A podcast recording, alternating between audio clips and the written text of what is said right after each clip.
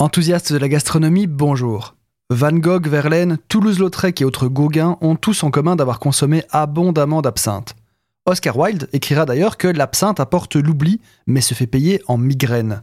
Émile Zola, quant à lui, en décrit les ravages dans L'Assommoir. L'absinthe, surnommée la fée verte ou encore simplement la bleue, fut d'ailleurs interdite au début du vingtième siècle, car on l'accusait de rendre fou. Qu'en est-il réellement et est-ce toujours le cas aujourd'hui ?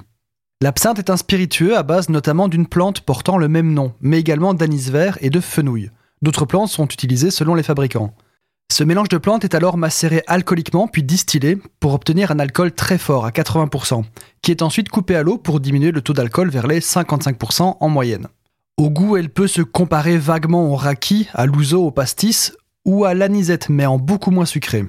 C'est un subtil dosage entre amertume apportée par la plante de l'absinthe, la rondeur grâce à l'anis et la fraîcheur et douceur apportée par le fenouil. D'abord connue comme plante médicinale depuis l'Antiquité, elle fut distillée et utilisée comme boisson la première fois en Suisse vers le dix-huitième siècle et connaît un succès immédiat. Très chère au début des années dix-huit cent cinquante, elle est réservée aux bourgeois. Les prix vont ensuite se démocratiser et l'absinthe va être accueillie parmi les classes populaires. À la fin du dix-neuvième siècle, l'alcoolisme fait des ravages, et l'absinthe est alors pointée du doigt par les ligues de moralité, accusée de rendre fou, aveugle, criminel, et même tuberculeux.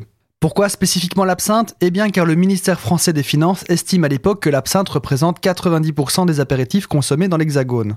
Les effets indésirables de l'absinthe sont toujours liés à la présence d'une molécule, la thuione, qui au-delà de trois milligrammes par jour peut provoquer des vomissements, de la diarrhée, des vertiges et des convulsions.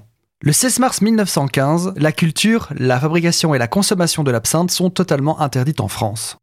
Il faudra alors attendre cent ans et des études récentes pour démontrer que ce n'est pas la thuione, mais bien la concentration élevée d'alcool dans le sang qui conduit au délirium, comme n'importe quelle autre boisson alcoolisée.